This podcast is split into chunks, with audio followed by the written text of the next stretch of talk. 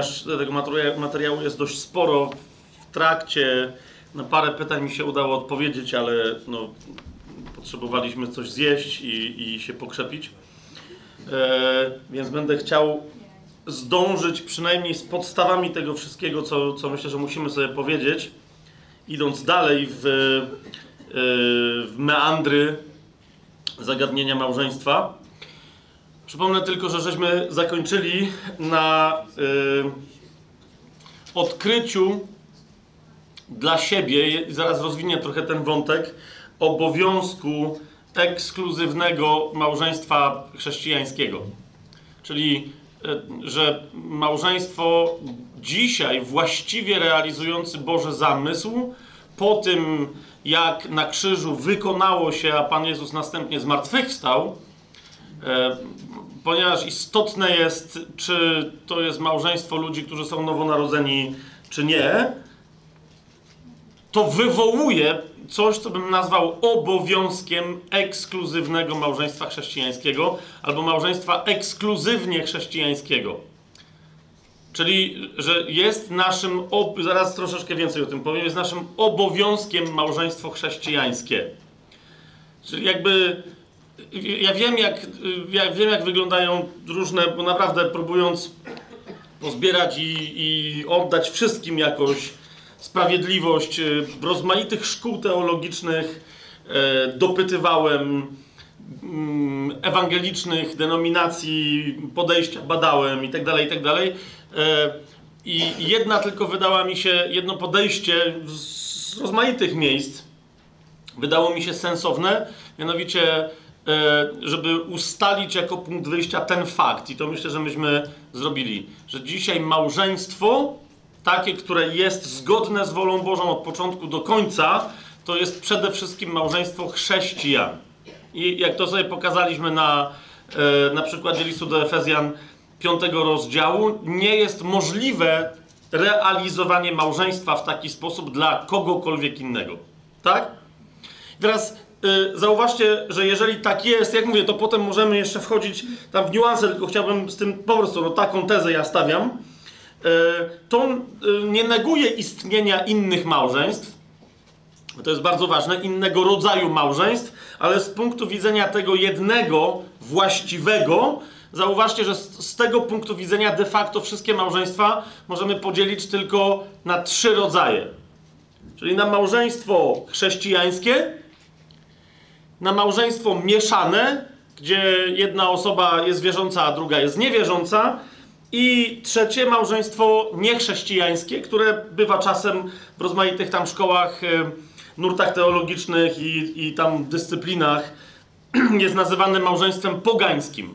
Jeszcze raz powtórzę, małżeństwo chrześcijańskie, małżeństwo mieszane, osoby wierzącej z niewierzącą i małżeństwo pogańskie, gdzie nikt nie jest chrześcijaninem. I wtedy to już jakby nie jest istotne z punktu widzenia chrześcijańskiego, na jakiej zasadzie są ci ludzie niewierzący, czy są, wiecie, buddystami, wyznawcami New Age'u, czy tam jeszcze czegoś innego. Chodzi o to, że to są osoby nieodrodzone, nie nowonarodzone. Tak? E, więc najpierw potrzebujemy się zająć małżeństwem nowotestamentowym, małżeństwem wynikającym e, z Nowego Przymierza, jako opartym i wyłącznie jemu należy się to stwierdzenie, jako że jest ono oparte na oryginalnym standardzie Boga, który Chrystus potwierdził. Jeszcze raz się potrzebujemy odnieść do listu do Rzymian, bo chcę wam pokazać wreszcie, ja wiem, że wszyscy czytają, i, i, ale może ktoś nie zwrócił uwagi. Do listu do Rzymian, do siódmego rozdziału. Jedna rzecz, że zauważyłem paru takich naprawdę ludzi, których cenię, że odnoszą się do początku siódmego rozdziału listu do Rzymian y, i wyłączają drugi i trzeci werset, żeby tam przypominać, jak się sprawy mają, a nie widzą, że w tym wypadku Paweł się powołuje na mojżeszowe prawo małżeńskie tylko po to, e, żeby per analogiam pokazać, w jakiej sytuacji my jako chrześcijanie się znajdujemy e, wobec męża nowego. Otóż E, w siódmym rozdziale listu do Rzymian od pierwszego wersetu czytamy tak. Paweł mówi, czyż nie wiecie, bracia, bo mówię do znających prawo. Że prawo panuje nad człowiekiem, dopóki on żyje. I teraz podaję przykład. Co to znaczy? Mówi, zamężna kobieta bowiem, dopóki mąż żyje, jest z nim związana prawem, a jeśli mąż umrze, zostaje uwolniona od prawa męża. Tak więc, dopóki mąż żyje, będzie nazywana cudzołożnicą, jeśli zostanie żoną innego mężczyzny, jeśli jednak jej mąż umrze, jest wolna od tego prawa, także nie będzie cudzołożnicą, choćby została żoną innego mężczyzny. Skąd wiemy, że to jest przykład? Bo Paweł kontynuuje i w czwartym wersecie mówi, że per analogiam my kiedyś mieliśmy innego męża, ale umarliśmy dla niego i dzięki temu mamy nowego. Bo mówi, czwarty werset, tak i wy, moi bracia, zostaliście uśmierceni dla prawa, zwróćcie uwagę, przez ciało Chrystusa. Po co?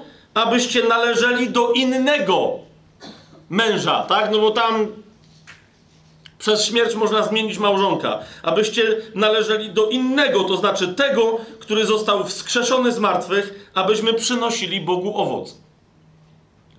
Jak to się dokonuje? Zwróćcie uwagę, tylko i wyłącznie przez ciało Chrystusa.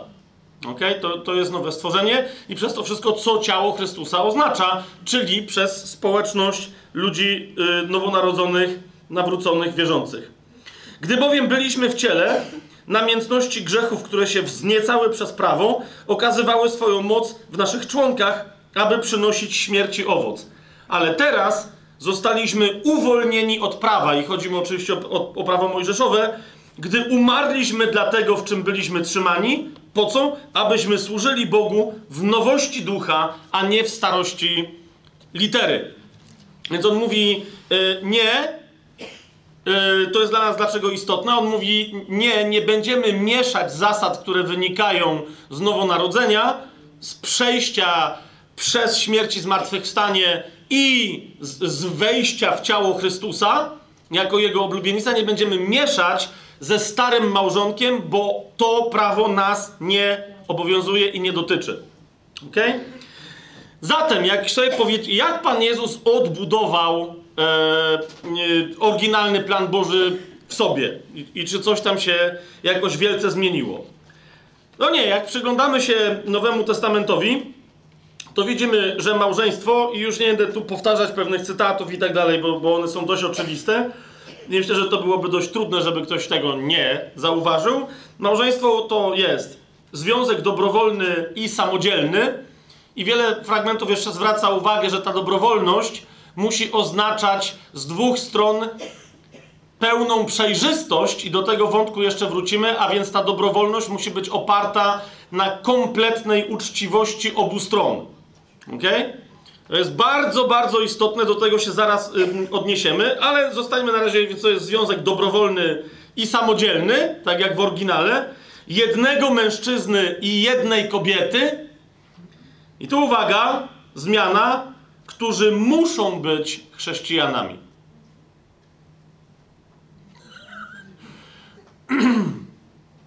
którzy muszą być chrześcijanami. Jeżeli jesteś wierzącą osobą, jeszcze nie zamężną albo nie żonatym, jeżeli szukasz małżeństwa i czujesz się do niego powołany, zaraz będziemy sobie udowadniać, jak to wynika ze Słowa Bożego, to myślę, że jest to dość jasne w Słowie Bożym, że to jest Twój obowiązek, właśnie na tym polega obowiązek tego chrześcijańskiego ekskluzywizmu. Masz mieć e, za, za męża albo za żonę, masz mieć osobę wierzącą biblijnie, ewangelicznie.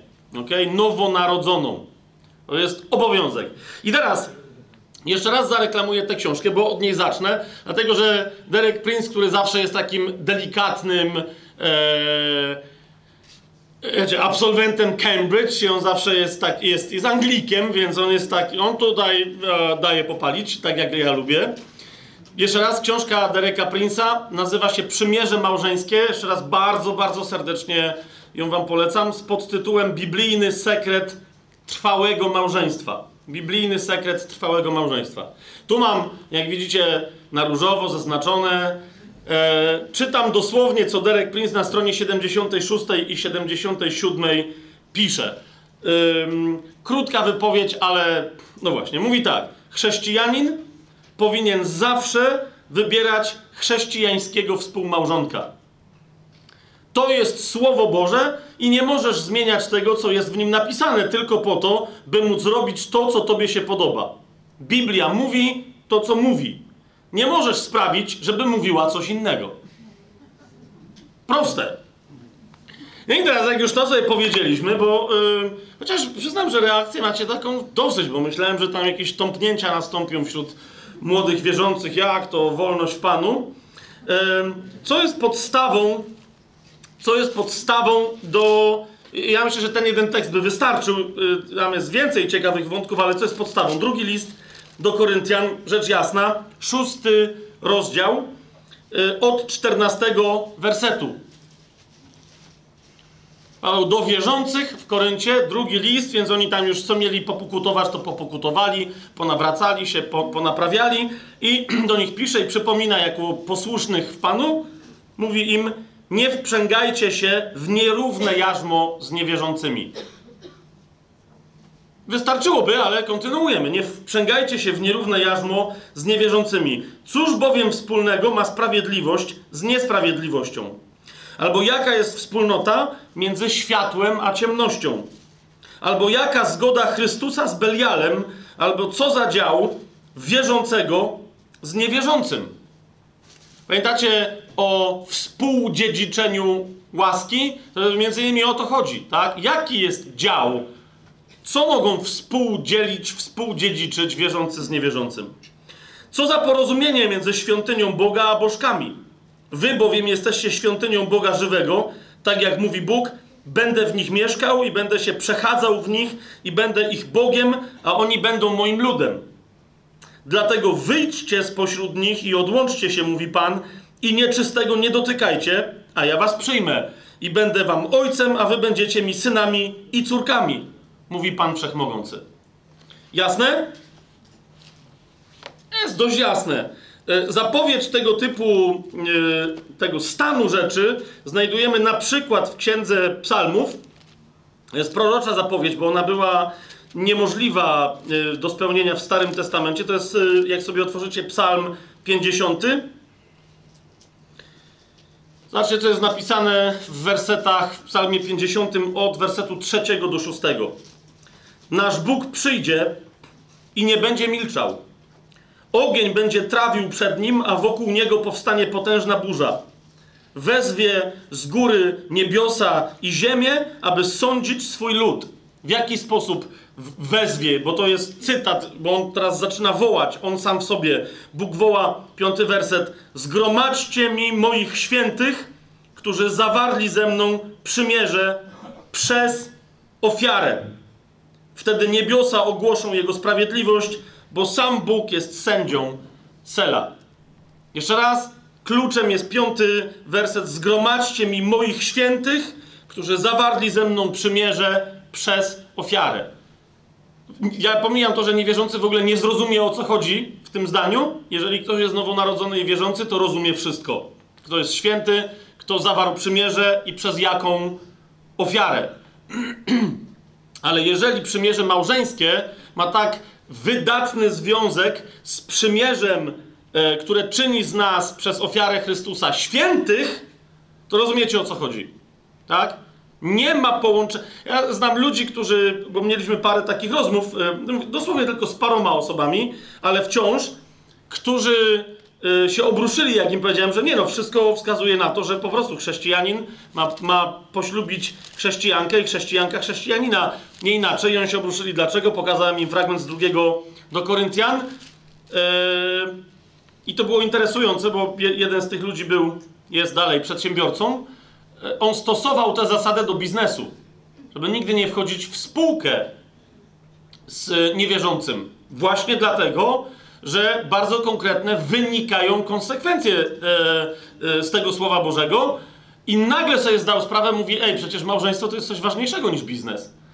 I mówi, ja tę zasadę stosowałem do biznesu restrykcyjnie, a chciałbym się rzucać, że w małżeństwie coś tu można przekręcać i, i, i dopiero wtedy się zgodziliśmy, tak? No ale on w biznesie stosował zasadę, to wiedział o co chodzi, a ten drugi, żeśmy rozmawiali dalej, nie bardzo wiedział, tylko mówił, że ale, ale może jednak Bóg będzie dobry, miłosierny i łaskawy i to nie chodzi o to, bo Bóg taki jest. Bóg taki jest. Tak? Jak, jak postanowisz, jak idiota, wyjść przez okno z dziesiątego piętra, y, żeby szybciej się znaleźć na dole, to Bóg dalej jest miłosierny, cierpliwy i łaskawy. Także dla takich idiotów, tak? No ale że zginiesz po drodze, to już jest twój problem, a nie jego. Tam dalej moglibyśmy, te, jak ktoś będzie potrzebował więcej wyjaśnień tych, tych związków przymierza, ale, ale zostawię sobie te wszystkie cytaty. Otwórzmy sobie pierwszy list do Koryntian. Yy, ja już ten fragment cytowałem, yy, oczywiście, bo my cały czas krążymy wokół pierwszego do Koryntian siódmego rozdziału, ale chcę wam zwrócić uwagę na jeden krótki wyraz, który przez większość znawców pisma jest jednoznacznie odczytywany. Mianowicie to jest pierwszy list do Koryntian, siódmy rozdział. Yy, najpierw 17 werset. To jest nasz obowiązek, a to jest rozdział, który mówi o małżeństwach, a więc tu jest to nasz obowiązek, żeby co? Niech każdy, mówi Paweł, postępuje tak, jak mu wyznaczył Bóg, zgodnie z tym, do czego go powołał Pan. To jest zasada ogólniejsza. Ja mówię, że tak zarządzam we wszystkich kościołach, no wrócimy o, o, o co tam Pawłowi chodziło, ale co do e, w tym wypadku za mąż pójścia w 39 wersecie, Paweł mówi taką rzecz. Po stwierdzeniu oczywistej rzeczy dodaje jedną właśnie a propos tego naszego tematu. Mianowicie mówi, żona jest związana prawem, dopóki żyje mąż. Jeżeli umrze mąż, wolno jej wyjść za kogo chce, za kogo chce, byleby w Panu. I wszyscy rozumieją, naprawdę nie ma pod tym względem większego starcia, co najwyżej ktoś się nie zgadza z Pawłem, bo mówią, że o, ale on tu nie miał objawienia. No nie wiem, ja widzę, że to jest natchnione Słowo Boże. Tak? I Paweł mówi, może wyjść za mąż, za kogo tylko chce, byleby to było w Panu. Dla mnie to jest ewidentne drugie potwierdzenie ekskluzywizmu chrześcijańskiego, gdy chodzi e, o małżeństwo. W pierwszym do Tymoteusza, tak żeby tylko jeszcze troszeczkę pobudzić wasze e, studium biblijne, w pierwszym do Tymoteusza w piątym rozdziale e, ewidentnie do tego problemu Paweł nawiązuje, mianowicie, że wdowy Yy, młode wdowy, te poniżej 60 roku życia, bo będzie tam ten fragment, że młode wdowy wychodzą za mąż za kogo chcą, ale nie w Panu. Ok? To jest piąty rozdział pierwszego do Tymoteusza. Zobaczcie, jedenasty werset i dalej. Paweł tam mówi, natomiast do, tam do tych starszych wdów mówi, natomiast młodszych wdów do nich nie zaliczaj, bo gdy rozkosze odwodzą je od Chrystusa, chcą wyjść za mąż. Widzicie, co jest inklinacją. One nie szukają, są takie, które nie szukają związku w Panu, ale szukają rozkoszy jakiegoś rodzaju tam małżeńskich czy cielesnych. Ściągając na siebie potępienie, dlaczego? Zwróćcie uwagę, ponieważ odrzuciły pierwszą wiarę. Widzicie to? Paweł mówi, to jest jednoznaczne. Jeżeli taka wdowa jest chrześcijanką, miała męża chrześcijanina, czy co tam się działo, on umarł, wyjdzie za mąż za niechrześcijanina, to jest porzucenie pierwszej wiary, to źle, yy, źle skończy. Yy, w 13 wersecie dalej czytamy, co więcej, uczą się bezczynności, chodząc od domu do domu i nie tylko są bezczynne, lecz też gadatliwe, wścibskie, mówiące to, co nie wypada. Chcę więc, żeby młodsze wychodziły za mąż, rodziły dzieci, zajmowały się domem, nie dawały przeciwnikowi żadnego powodu do obmowy i wraca Paweł do tych, które jednak odeszły od pierwszej wiary, już bowiem niektóre odwróciły się i poszły za szatanem. Pamiętam, nie pamiętam kto to podawał ten przykład yy, w jakimś chrześcijańskim radiu, jakiś tam ktoś, przyszła jakaś chrześcijanka i mówi, że że ona ma dobrego męża, ona chce wyjść za mąż za niewierzącego, ale ona z niego zrobi wierzącego. Eee, I mówi to w takim razie do niej ten prowadzący wejdź na stół. Ona weszła i mówi, teraz mnie podciągnij. No i rozumiecie, że to trwało sekundę, jak on ją ściągnął na dół. Tak? I ona mówi, dobra, dobra, ale to jest taki, e, pff, może, a może ja będę z dołu ciągnąć i tam coś zaczęła. I on mówi, słuchaj, ty chcesz go przyprowadzić do posłuszeństwa Chrystusowi, tak? A mówi, oczywiście. Jak? Przez swoje nieposłuszeństwo? Sprawa zamknięta. Jak dla mnie. Chciałbym Wam jeszcze zwrócić uwagę, nie będę tego wątku rozwijał, ale można by się mu było bliżej przyjrzeć, jak Paweł w pierwszym liście do Koryntian, w dziesiątym rozdziale, to jak mówię, to jest pewne takie zagadnienie, gdzie byśmy musieli znacznie większą, e, znacznie więcej tematu, e, no, przejść przez paręnaście cytatów biblijnych. W pierwszym do Koryntian, w dziesiątym rozdziale, Paweł mówi, żeby unikać bałwochwalstwa i potem podaje y, taką interesującą rzecz, mianowicie mówi, to jest 10 rozdział 8 werset, nie dopuszczajmy się też nierządu, jak niektórzy z nich się dopuszczali i padło ich jednego dnia 23 tysiące. I wszyscy mówią, no okej, okay, fajnie, zwłaszcza, że w tekście biblijnym, tym, o który Pawłowi chodzi, są 24 tysiące, Niektórym nie pasuje, bo nie wiedzą, co się dzieje. E, ta różnica wynika z tego, że oryginalny tekst mówi o tym, że przez, ze względu na całą plagę łącznie zginęło 24 tysiące ludzi. A Paweł mówi, że z tych 24 tysięcy jednego dnia padło 23 tysiące. To jest ta różnica. Ok? Więc się nie bójcie, że tu jest jakaś sprzeczność w Biblii, bo jej nie ma. No, tylko Paweł dodaje bardzo istotny szczegół do tamtej historii. A co to za historia? Jeszcze raz, nie będę jej teraz rozwijać, ale historia jest taka, na pewno pamiętacie proroka Balaama, pamiętacie? E, którego, którego Balak opłacał, żeby Balaam mu przeklął Izraela. No i ten wiedział, że nie może, ale jednak się wybrał. Jakiś taki był chcący, a nie mogący. Anioł stawał mu na drodze. E, oślica wreszcie do niego przemówiła i mówi: Chłopie, czyż na zginięcie idziemy? Pamiętacie tę historię? No jak nie, to sobie przeczytajcie w Księdze Liczb, nie będę teraz podstaw biblijnych tutaj przypominać, ok?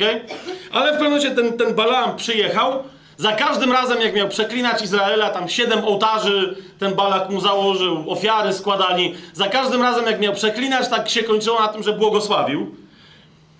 I zapada cisza, Balak się wnerwia, mówi, dobra, koniec, Balaam wygląda na to, że też się wnerwia i mówi, no to koniec, i się rozchodzą. Ale zaraz po ich rozejściu jest powiedziane, że lud zamieszkał tam i zaczął uprawiać nierząd z Moabitkami i skończyło się tym, że zaczęli y, czcić fałszywych bogów. Teraz niektórzy mówią, że ten nierząd, e, że, że ten nierząd to był nierząd, tak? Że to była prostytucja sakralna, że to były jakieś tam, y, jakieś tam historie. Ale, ale, jeszcze raz mówię, musielibyśmy się wielu fragmentom przyjrzeć, sami możecie to sprawdzić. Wygląda na to, że oni nie tylko szukali prostytutek pogańskich, ale że złamali jedno z najbardziej podstawowych praw, o których im Pan powiedział przed wejściem do Kanaanu, żeby się nie żenili, żeby swoich synów nie żenili z lokalnymi ludami kanańskimi i żeby nie wydawali swoich córek za mąż tamtym, ale zwłaszcza, żeby się nie, nie żenili. Dlaczego? Ponieważ te kobiety pociągną i skuszą ich do oddawania czci fałszywym bogom i demonom e, Kanaanu. Ok? A więc wygląda na to, że oni nie tylko po prostu sporadycznie, czy nawet często korzystali z prostytucji sakralnej, tam jakiegoś rodzaju religijnej, ale zaczęli się żenić. I teraz znajdziecie dowody na złamanie tego prawa właśnie w taki sposób w księdze liczb, e, w księdze sędziów, w księdze Jozułego, gdzie jest wyraźnie powiedziane, że oni sobie brali te kobiety za żony. I teraz ktoś powie, dobra, e, okej, okay, fajnie, ale co to ma wspólnego z Nowym Testamentem? Otóż w pewnym miejscu w Biblii e, to e, ta historia, że Moabitki i tam inne dziewczyny e, poszły po rozum do głowy i zaczęły wychodzić za mąż za Izraelitów, dalej w Księdze Liczb, czyli w czwartej Księdze Mojżeszowej, jest to nazwane doktryną albo też radą Balaama. Ok, jak sobie otworzymy księgę liczb, bo to tylko, no to musimy zrobić.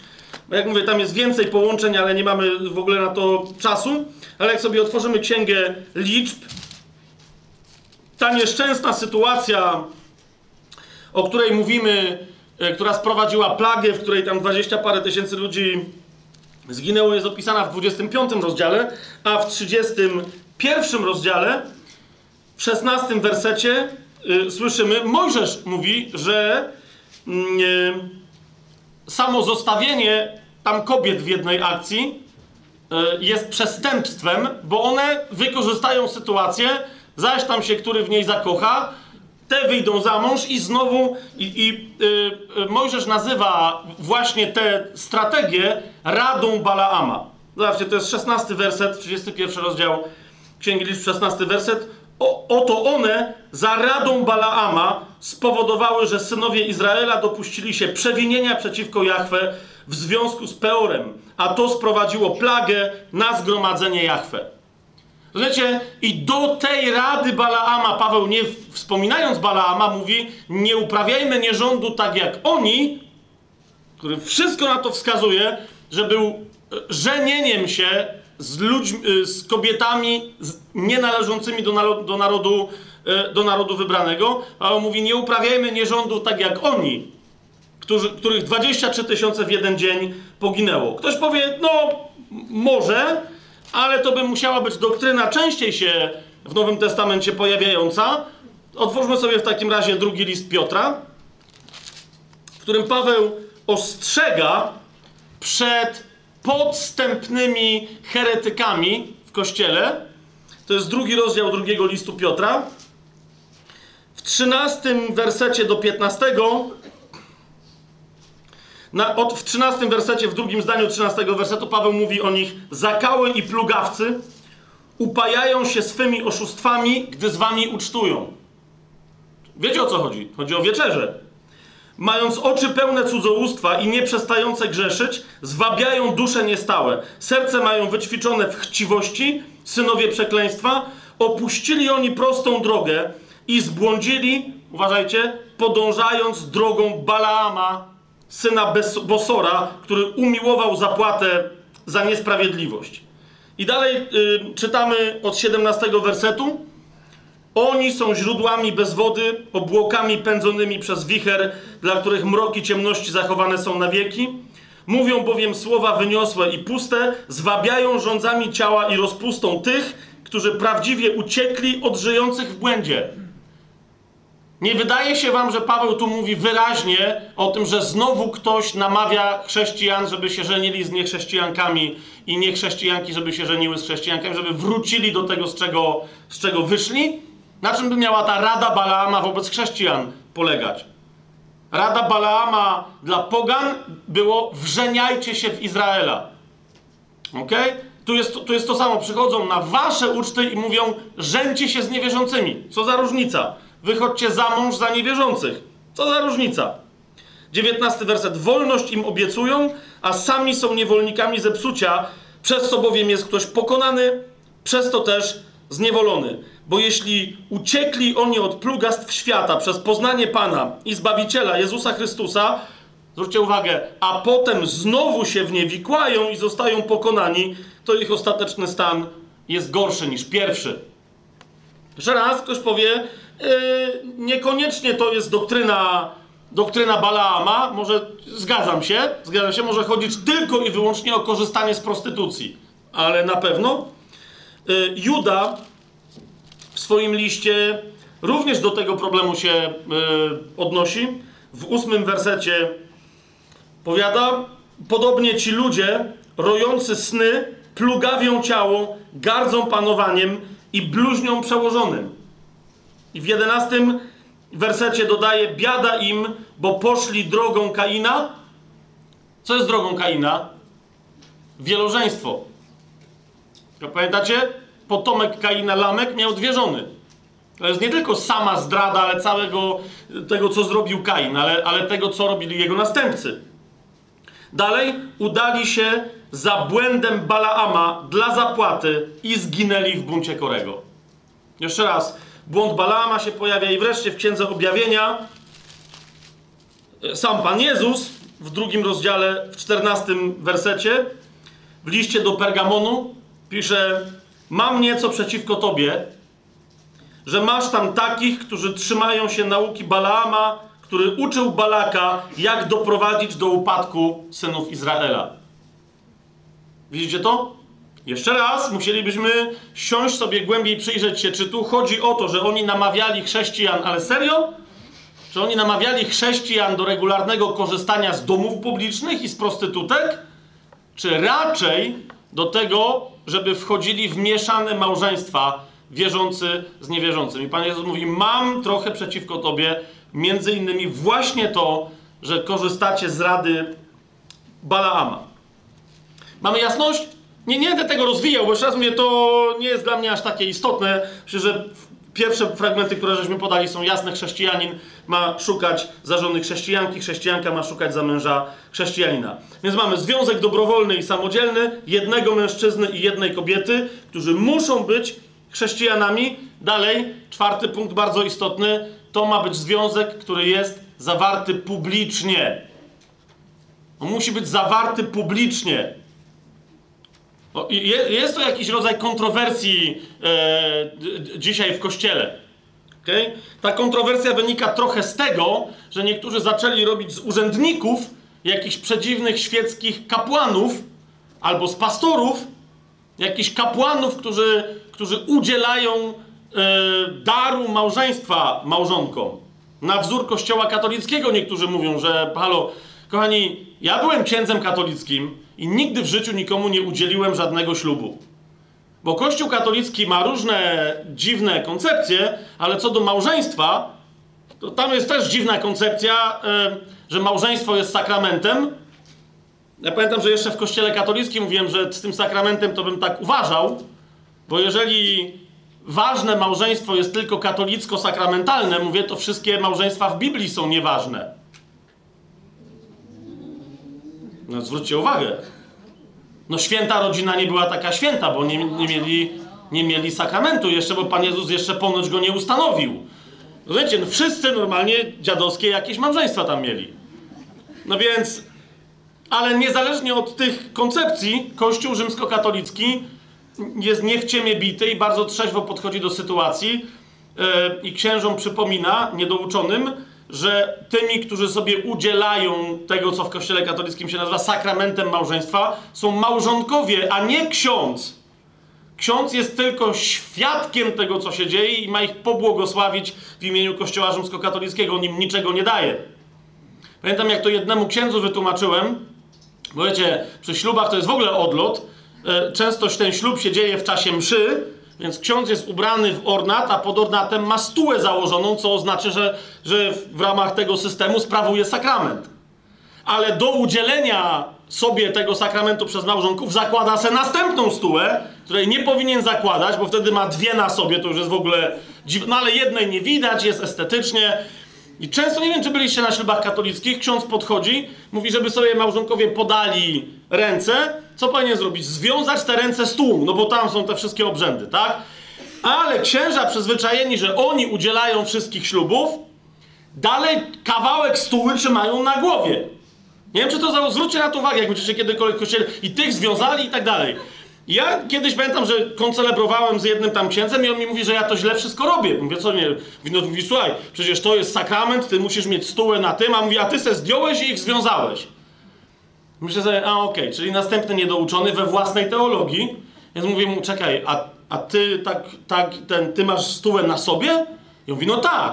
Mówię, no to stary, to ty trójkąty wiążesz. I on nagle, wiecie, taki, no jak ktoś jest niedouczony, to jest przerażony. I on nagle mówi, ja to o co chodzi? No bo mówię, wiesz, no bo oni sobie udzielają, pokazałem mu, i on mówi, o rzeczywiście, mówię, no rozumiesz, a jak ty na trzeciego tam się jeszcze człowieków, wiesz, karczkiem, bo karczkiem, ale jak ty na trzeciego tam wszedłeś, po, yy, to ja żartowałem wtedy, ale on potem się spanikował, czy to są w ogóle ważne, no bo wiecie, w kościele katolickim, czy on teraz nie dokonał jakiegoś tam, o mój Boże. Ale wracamy. Kościół rzymskokatolicki wyraźnie mówi, że ksiądz nie udziela. To jest jeden, jedyny sakrament, którego ksiądz czy tam kapłan nie udziela. A ja słyszę nagle po różnych zborach, że pastor komuś udziela, no to to już ewidentnie w, sam, w ramach samej teologii jest, jest zawiązywanie bezbożnych trójkątów w takim razie. Jak ma pastor, rozumiecie, co ma pastor do mnie i do mojej żony? Nie, pastor, ktokolwiek by to nie był, żeby zaś nie było, że ja mam coś do pastorów. Tak, zwłaszcza, że wielu jest mądrych i oni wiedzą, co się dzieje, no ale niektórzy się rwą, że oni tam na trzeciego. Nie, nie, nie, to nie ma, nie absolutnie, absolutnie nic do rzeczy. Więc w, w kontrreakcji na to antyreligijni chrześcijanie powiedzieli, ta, to my w ogóle jakkolwiek przed Bogiem. I, no, no nie. Małżeństwo jest instytucją od początku przez Boga pomyślaną jako znak, a znak jest znakiem, jak jest publiczny. Jasny i widzialny dla wszystkich. ok? Żeby też nie było żadnych niejasności, kto jest czyją żoną, kto jest, yy, kto jest czyim mężem. Pamiętacie, Abrahama dwa razy dziad przedstawiał swoją żonę jako swoją siostrę. Co nawiasem mówiąc, częściowo było prawdą, tylko nie całą. Tak? I, i potem wreszcie jeden z władców powiedział: OK, dobra, to ja przepraszam najmocniej, ale weźcie tak nie róbcie. Małżeństwo musi być jasne, oczywiste dla wszystkich, że jest małżeństwem. I nawet w tamtych zamierzchłych czasach to było, yy, to było oczywiste. Więc faktem jest, że my zawieramy małżeństwo wtedy, kiedy Bóg je błogosławi i łączy. Ja mogę się spotkać, yy, znaczy to się spotkałem z moją żoną, ale, ale chodzi mi o to, że stajemy przed Bogiem, mamy świadków, możemy mieć prywatną yy, uroczystość jakąś w, w, w naszym zgromadzeniu, w zborze, w kościele i tak dalej. To jest jedno. Ale jeszcze raz, to musi być połączone z legalizacją. Po, po, prostu, to musi być jedno z drugim połączone. I wtedy, ja rozumiem, ktoś mówi, no jesteśmy umówieni do urzędu na piątek, a teraz jest czwartek, czy tam środa, okej. Okay. Ale jak ja słyszę, że nie, my tu se prywatnie będziemy, wiesz, ślubować przed Bogiem, a w Urzędzie Stanu Cywilnego jesteście kiedy? Za dwa lata, może... Tak. W sensie, to jest jakiś problem? Nie musicie mieć wesela teraz. Okej? Okay?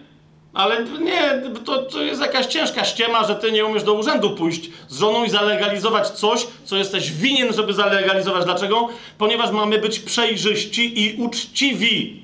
Dlaczego, yy, dlaczego wobec, yy, wobec państwa?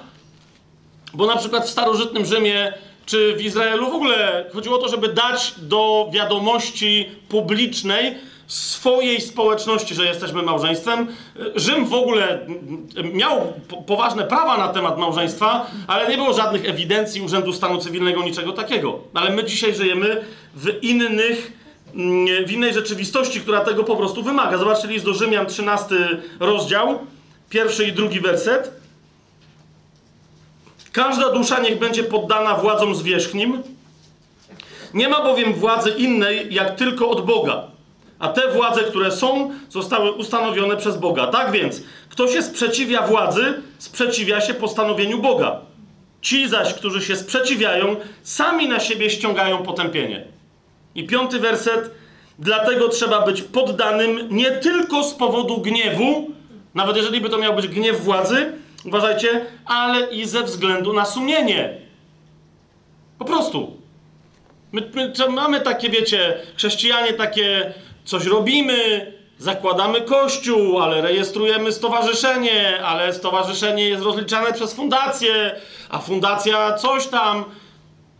Czasem to jest konieczne, ale czasem to jest kombinacja kolejna alpejska, zupełnie bezsensowna, bo ona nie przedstawia przejrzyście tego, co my naprawdę robimy. I jakie to jest wtedy świadectwo dla tych, którym my mamy się przedstawić jako świadkowie prawdy? W liście do Tytusa Pawła, w trzecim rozdziale, w pierwszym wersecie, Paweł do Tytusa mówi: Przypominaj im, aby z wierzchnością i władzą byli poddani i posłuszni, gotowi do każdego dobrego uczynku. Widzisz, jeżeli spotkasz się z poganinem w Polsce i ktoś się zapyta, a co to za dziewczyna, i ty pokażesz obrączkę, ona też pokaże, mówi, o, to jesteście małżeństwem. I wy mówicie, no tak. Ale jeżeli to nie jest zalegalizowane w tym kraju, to okłamaliście tego człowieka. Bo jego zrozumienie jest takie, że przynajmniej w urzędzie jest to odnotowane i państwo was rozpoznaje jako małżeństwo. Jasne jest to, co mówię? Jeszcze raz, małżeństwo nie zaczyna się wraz z momentem przyklepania jakiegoś papieru w urzędzie, ale jest to e, nieodzowne, żeby dla przejrzystości, uczciwości, jasności naszego świadectwa wobec innych, żeby to był znak, żebyśmy postępowali w zgodzie z tym, czego władze od nas się domagają. Jeżeli chcecie się przedstawiać jako małżeństwo, władza w tym kraju mówi, to bądźcie małżeństwem w naszym rozumieniu, a nie w ramach swoich dziwnych, wewnętrznych, wolnościowych, niby antyreligii. Jasne? Ja, jasne? Jeszcze zerknijmy do pierwszego Piotra. To jest drugi rozdział. Wersety 12 i dalej. Postępujcie wśród pogan nienagannie, aby ci, którzy oczerniają was jako złoczyńców, przypatrując się waszym dobrym uczynkom, chwalili Boga w dniu nawiedzenia. I, I tak dalej. Myśmy już cytowali ten fragment, jeszcze raz go wam yy, i sobie też przypominam. Postępujcie wśród pogan nienagannie. Dla takiego, rozumiesz, niewierzącego yy, poganina w kraju, jak on spotyka się z chrześcijanką i chrześcijaninem, którzy zamieszkali razem i twierdzą, że są małżeństwem, nikt o tym nie wie, nie noszą obrączek, żeby nikogo nie wprowadzać w błąd, ale gadają, że są małżeństwem, cała jakaś taka niejasna brednia, to taki rozumiecie, niby tu jest wolność, my jesteśmy chrześcijanami, dobra, wszystko gra. Tylko ten ktoś, kto jest kompletnie, rozumiecie, jest kompletnie poganinem, mówi, no ja tak samo żyję z moją dziewczyną na kocią łapę, tylko do tego całej tej głupiej teologii nie dorabiam. Albo ideologii. Ja mam dokładnie to samo. A ty mi teraz tłumaczysz, że to jak to z Biblii wynika, to ja mam prostsze życie niż ty. Po prostu mamy być, postępować wśród pogan nienagannie.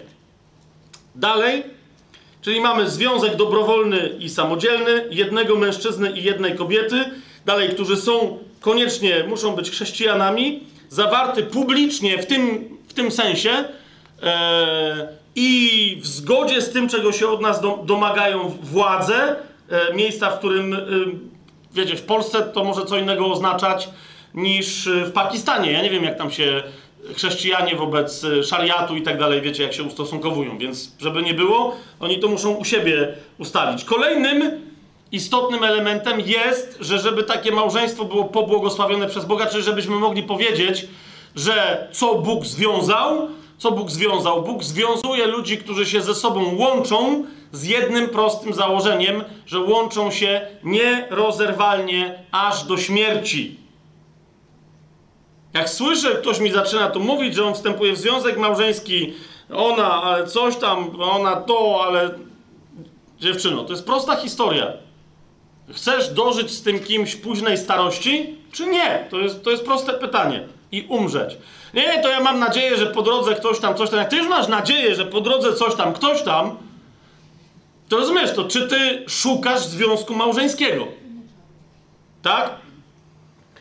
Ym, ja, ja wiem, że teraz niektórzy mówią, o, ale jest wyjątek u Mateusza. Zanim się zajmiemy wyjątkiem u Mateusza, wyobraźcie sobie takich chrześcijan, którzy nie mieli pełnego kanonu e, biblijnego, mieli listy Pawła, albo mieli Ewangelię Marka, albo mieli Ewangelię Łukasza, albo te, nie mieli Mateusza z jego rzekomym wyjątkiem. Okej? Okay? To co oni tam mieli przeczytać? Że co Pan Jezus myśli na temat jego odnowionego standardu małżeństwa i już żadnego jeszcze nowszego nie będzie? Ewangelia Marka. Zanim się rzeczywiście tym wyjątkiem mateuszowym zajmiemy, musimy to yy, rozumieć, tak? W Ewangelii Marka w dziesiątym rozdziale, w drugim wersecie, faryzeusze podeszli i pytali go, czy wolno mężowi oddalić żonę. Marek pisze do Rzymian, więc on się nie wdaje, że w każdym wypadku i tak dalej, bo Mateusz pisze do Żydów i oni rozumieli, że była jakaś dyskusja między Hillelem a Szamajem, tak? Natomiast ten pisze do Rzymian i on tam się będzie wdawał w szczegóły. Trzeba im przekazać, jak się sprawy mają. Więc mówi faryzeusze, podeszli, czy wolno mężowi oddalić żonę, a robili to wystawiając go na próbę. Lecz on im odpowiedział, co wam nakazał Mojżesz? A oni powiedzieli: Mojżesz pozwolił napisać list rozwodowy i oddalić ją. Jezus odpowiedział im: Z powodu zatwardziałości waszego serca napisał wam to przykazanie. Lecz od początku stworzenia Bóg uczynił ich mężem i żoną. Dlatego opuści mężczyzna swojego ojca i matkę i połączy się ze swoją żoną i będą jednym ciałem. A tak już nie są dwoje, ale jedno ciało. Co więc Bóg złączył, człowiek niech nie rozłącza. A w domu jego uczniowie znowu go o to pytali. No, go pytali, bo to coś nie było, to jakieś za bardzo żydowskie nauczanie. Mistrzu, ale co jest grane? Bo to nie była żadna przypowieść, a my dalej nie rozumiemy. Więc jak oni go pytali, to on im powiedział, jedenasty werset, że sprawa jest prosta. Mianowicie, tu cytuję Pana Jezusa. Kto oddala swoją żonę i żeni się z inną, cudzołoży wobec niej. A jeżeli kobieta opuści swojego męża i wyjdzie za innego, cudzołoży. Swoją drogą zauważcie, yy, że tu już widać yy, emancypację pełną, ponieważ ak, yy, stroną aktywną w, u Marka może być i mężczyzna, i kobieta.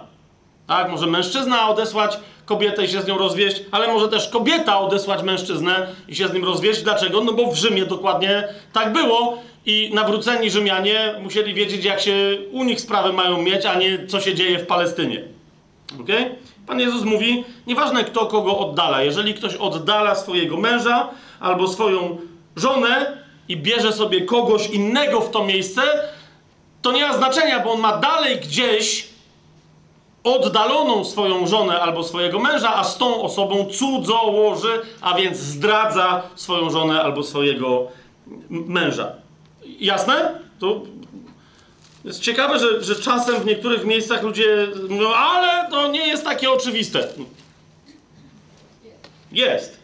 Ewangelia Łukasza, 16 rozdział. O, jest interesujące, bo Łukasz w ogóle właśnie w takich miejscach e, nabija się i z Rzymian, i z Żydów, jako reprezentant kultury greckiej. Więc powołuje się na prawo i mówi: prawo będzie niezmienne. To jest 16 rozdział Łukasza. 17 werset. I łatwiej jest niebu i ziemi przeminąć, niż przepaść jednej kresce prawa. Jaki stąd wniosek? 18 werset. Każdy, kto oddala swoją żonę i żeni się z inną, cudzołoży, a kto żeni się z oddaloną przez męża, cudzołoży. To się ma kompletnie nijak, to zawsze uwielbiam u Łukasza, się ma kompletnie nijak do prawa mojżeszowego. Ale widać, że Łukasz ma na myśli prawo Boże, a nie mojżeszowe. Ok? Swoją drogą, szesnasty werset na to wskazuje, bo mówi: Prawo i prorocy byli do Jana, a odtąd jest głoszone Królestwo Boże. I każdy gwałtem się do niego wdziera. Chcesz się wedrzeć gwałtem do królestwa? To się, bracie, ożeń i zostań ze swoją żoną do śmierci. Wtedy jesteś gwałtownikiem. Chcesz być gwałtowniczką? Wyjdź za mąż i gwałtowniej przy swoim mężu aż do śmierci. Jest to. To są gwałtownicy. Rozumiesz? To jest, to jest Boża wizja gwałtowników wdzierających się do królestwa. W parze stare dziadki. Ja! Nasze królestwo.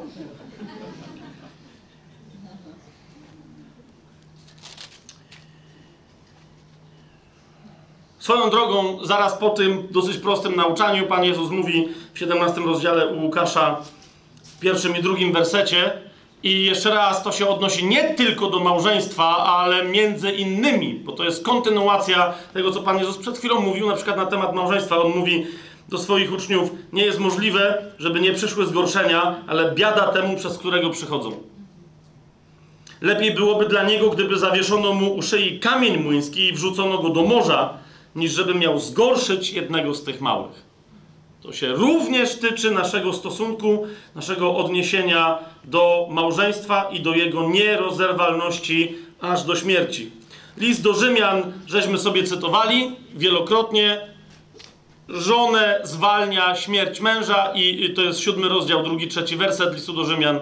Pierwszy list do Koryntian, siódmy rozdział, trzydziesty dziewiąty werset.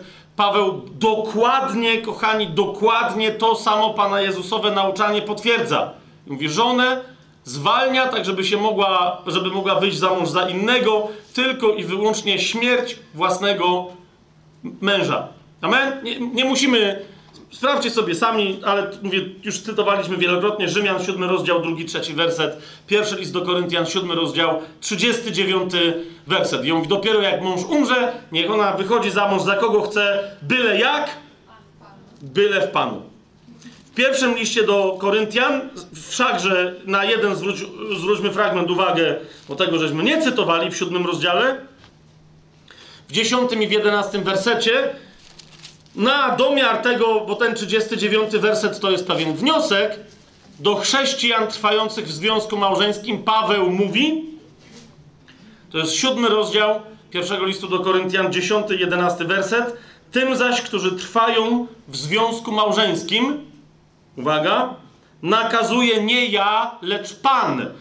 Pawłowe rozeznanie jest świetne, ale w tym miejscu on mówi, to jest bardzo wyraźna nauka wprost od Pana, to jest jego objawienie. Nakazuje nie ja, ale Pan. Żona niech nie odchodzi od męża. I teraz uważajcie, bo się nam pojawia ten model, o którym mówiliśmy w Starym Testamencie, ale my się uczymy od najlepszych, więc może się pojawić w małżeństwie problem i poważny kryzys. Co wtedy? Jedenasty werset. Ale jeśli odeszłaby, niech pozostanie bez męża, albo niech się z mężem pojedna. Mąż również niech nie oddala żony. To nadal z punktu widzenia mentalności żydowskiej to jest nadal rozwód, ale który my byśmy nazwali separacją w języku polskim. To jest rozwód, który nie daje możliwości nowego orzenku czy nowego zamąż pójścia. To jest rozwód, który jest de facto separacją, która nam pozwala uporządkować pewne rzeczy. I teraz możesz do końca życia porządkować. I Pan mówi: zostań sam, zostań sama. Jeżeli jesteście chrześcijanami, pobraliście się i teraz doszło do takiego kryzysu, ja go mogę naprawić, jeżeli jesteście uparci, to go nie muszę naprawiać, ale wtedy zostańcie sami. Albo się zejdźcie z powrotem nie ma innej możliwości, zauważcie, przez Pawła, również w tym wypadku danej, gdy chodzi o chrześcijan. Czy to jest jasne? Ja raz wiem, że niektórym y, się różne rzeczy palą y, z różnych stron ciała i być może niektórzy mi coś chcą zrobić. Ja wiem, pójdziemy dalej, do tego, co się nazywa wyjątkiem Mateusza. I tam, jak się tam czegoś dobrego spodziewacie z tej strony, to się za bardzo ode mnie nie spodziewajcie. Ok? Bo naprawdę moją misją dzisiaj jest, jest jeszcze raz zawołać do ludu Bożego, do mnie i do wszystkich innych wierzących świętość i nierozerwalność małżeństwa chrześcijańskiego. My mamy tego szukać, a nie szukać, ale jednak w jakich sytuacjach można by było kogoś rozwieść. To, to, nie, to nie jest to, czego my mamy szukać. Ok? Więc to dlatego ja tyle czasu temu poświęcam. To jest właściwa proporcja. I teraz dopiero przechodzimy do wyjątku Mateusza. Cóż jest wyjątkiem Mateusza? W Ewangelii Mateusza wydawałoby się, jakby Pan Jezus Żydom trochę dał inną furtkę, a my dzisiaj mówimy, skorzystajmy z żydowskiej furtki. Bo Pan Jezus w piątym rozdziale, y, w czasie kazania na górze, w piątym rozdziale Ewangelii Mateusza, w 31 i w 32 wersecie powiedział tak. Powiedziano też, kto oddala swoją żonę, niech jej da list rozwodowy. Ale ja wam mówię, to jest ten cykl kazania na górze, w którym Jezus jest zwany Jezusem prawodawcą. Między innymi z tego powodu kazanie na górze w Ewangelii Mateusza jest nazywane konstytucją królestwa. Jezus mówi, Żydzi mieli swoją konstytucję, prawo mojżeszowe, a ja wam mówię, że z tego prawa mojżeszowego tylko tyle jest prawdą, a to jest nasza konstytucja. To jest konstytucja królestwa. Więc to jest kolejny z tych, on mówi, ja wiem, w prawie mojżeszowym, bo on mówi do Żydów, kto oddala swoją żonę, powiedziano, niech jej da list rozwodowy, ale ja wam mówię, kto oddala swoją żonę, poza przypadkiem nierządu, prowadzi ją do cudzołóstwa, a kto żeni się z oddaloną, cudzołoży. Czyli nadal sytuacja jest taka sama, nie możesz się rozwieść, chyba że, tak wygląda z tego fragmentu, chyba że doszło do pornei. To jest wyraz porneia, on jest przetłumaczony jako nierząd albo wszeteczeństwo e, w języku polskim. Bardzo dobrze. Tu niektórzy puryści mówią, nie, tu w ogóle nie o to chodziło, nikt nie wie, co to jest porneia. Nie, spokojnie. Jest napisane, jak jest napisane. A Słowo Boże mówi, że jeżeli się sprawa opiera na świadectwie dwóch, no to trzeba jeszcze bliżej się mu przyjrzeć. Bo w Ewangelii Mateusza, 19 rozdziale, mamy jeszcze raz, zauważcie, to jest ten 19 rozdział, kiedy przychodzą e, faryzeusze, wystawiają Jezusa na próbę i pytają, czy wolno człowiekowi oddalić swoją żonę z jakiegokolwiek powodu. Jezus im odpowiada, tę odpowiedź już znamy. I wtedy oni go pytają, siódmy werset. Dlaczego więc Mojżesz nakazał dać list rozwodowy i oddalić ją? Jezus im odpowiada, z powodu zatwardziałości waszego serca Mojżesz pozwolił wam oddalić wasze żony, ale od początku tak nie było. Przede wszystkim zwracam wam uwagę, bo to jest, to jest dobrze przetłumaczone. Oni już mówią, dlaczego Mojżesz nakazał, jakby to było wręcz przykazanie, żeby żonie dawać, a Jezus powiedział, Mojżesz to nic nie nakazał, tylko przyzwolił ze względu na wasze dziadostwo. Przyzwolił na to dziadostwo. Ale dalej mówi, ale ja wam mówię, kto oddala swoją żonę z wyjątkiem przypadku nierządu i żeni się z inną, cudzołoży, a kto żeni się z oddaloną, cudzołoży. Tu jest inna struktura gramatyczna, ale wygląda na to, że drugi raz Jezus mówi, nie wolno oddalić żony, bo to będzie cudzołóstwo, chyba, że doszłoby do pornei. Pornea, porneia w języku greckim y, oznacza nierząd albo wszeteczeństwo. I teraz,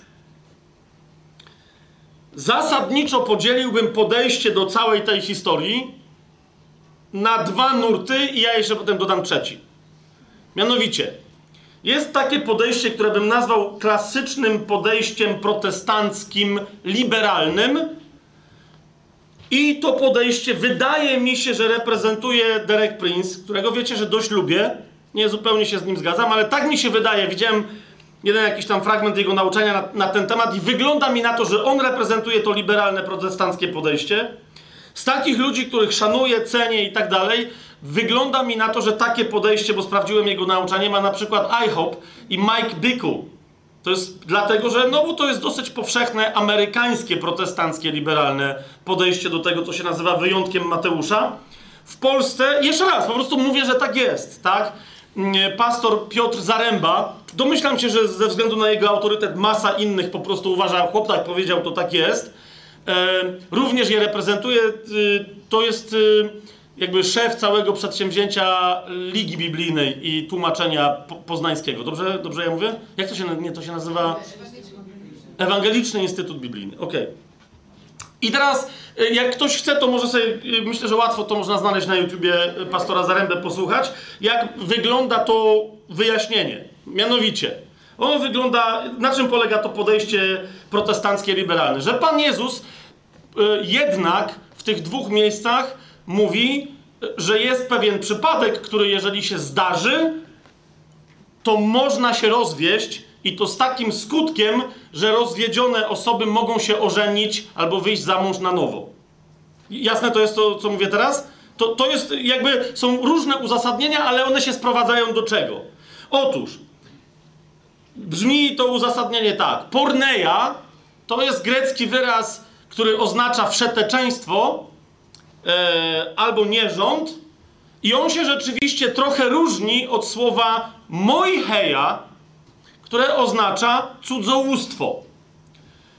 Bo zasadniczo w tym podejściu jest mowa, że nierząd to jest wszystko, co, co jest grzechem seksualnym. Czyli na przykład jak żona zdradzi męża, to to jest nierząd i trzeba, i można się z nią rozwieść. Nawet raz, jak mąż zdradzi żonę, to jest nierząd i, i należy się rozwieść. Jak tam inne rzeczy seksualne nastąpią, okej, okay, to jest nierząd, wszystko to jest nierząd i teraz cudzołóstwo, bo to właśnie, bo niektórzy powiadają, no zaraz, ale jeżeli porneia to jest to samo co moicheja, to Pan Jezus po co tak miesza? Skoro mówi nie dopuszczajcie się moichei, chyba że w wypadku pornei, która też może być moicheją, czyli może być nie dopuszczajcie się moichei, chyba że w wypadku moichei. Okej, okay. więc niektórzy mówią, to jest pomieszane, ale jeszcze raz, nie chcę się z tego nabijać, tak? Bo jest masa ludzi, którzy na tej podstawie różne tam rzeczy zrobili w swoim życiu, na, na podstawie tego typu doradztwa, bo myśl jest jaka? Słowo nierząd zawiera w sobie bardzo precyzyjne znaczenie słowa moicheja, a więc moicheja to jest cudzołóstwo, a więc zdrada małżeńska i nikt w tej kwestii nie dyskutuje. Jasne to jest? To jest to. Kto oddala swoją żonę, to powoduje, a bierze sobie inną, to on popełnia moicheję, to jest cudzołóstwo. Jak ona wyjdzie za mąż, de facto popełnia moicheję, to nie są ważne małżeństwa, ci ludzie cudzołożą. Jasne to jest? I teraz ktoś mówi, no dobra, ale ten, żeby, żeby, żeby nie było tego cudzołóstwa, żeby się móc legalnie rozejść, to musi być porneja. Co to jest? I teraz teza jest taka, porneja to może być też Mojcheja. Jeżeli żona cię zdradzi albo mąż, to... I teraz moje pytanie brzmi, na jakiej podstawie porneja zawiera w sobie Mojcheję? I odpowiedź brzmi, pierwszy list do Koryntian, piąty rozdział, pierwszy werset. Mianowicie, Paweł krzyczy, toż to porneja! Mówią niektórzy i Paweł mówi, że to jest nierząd, a przecież chodzi o cudzołóstwo. A więc słowo porneja zawiera w sobie jako nierząd także możliwość po prostu zwykłego cudzołożenia.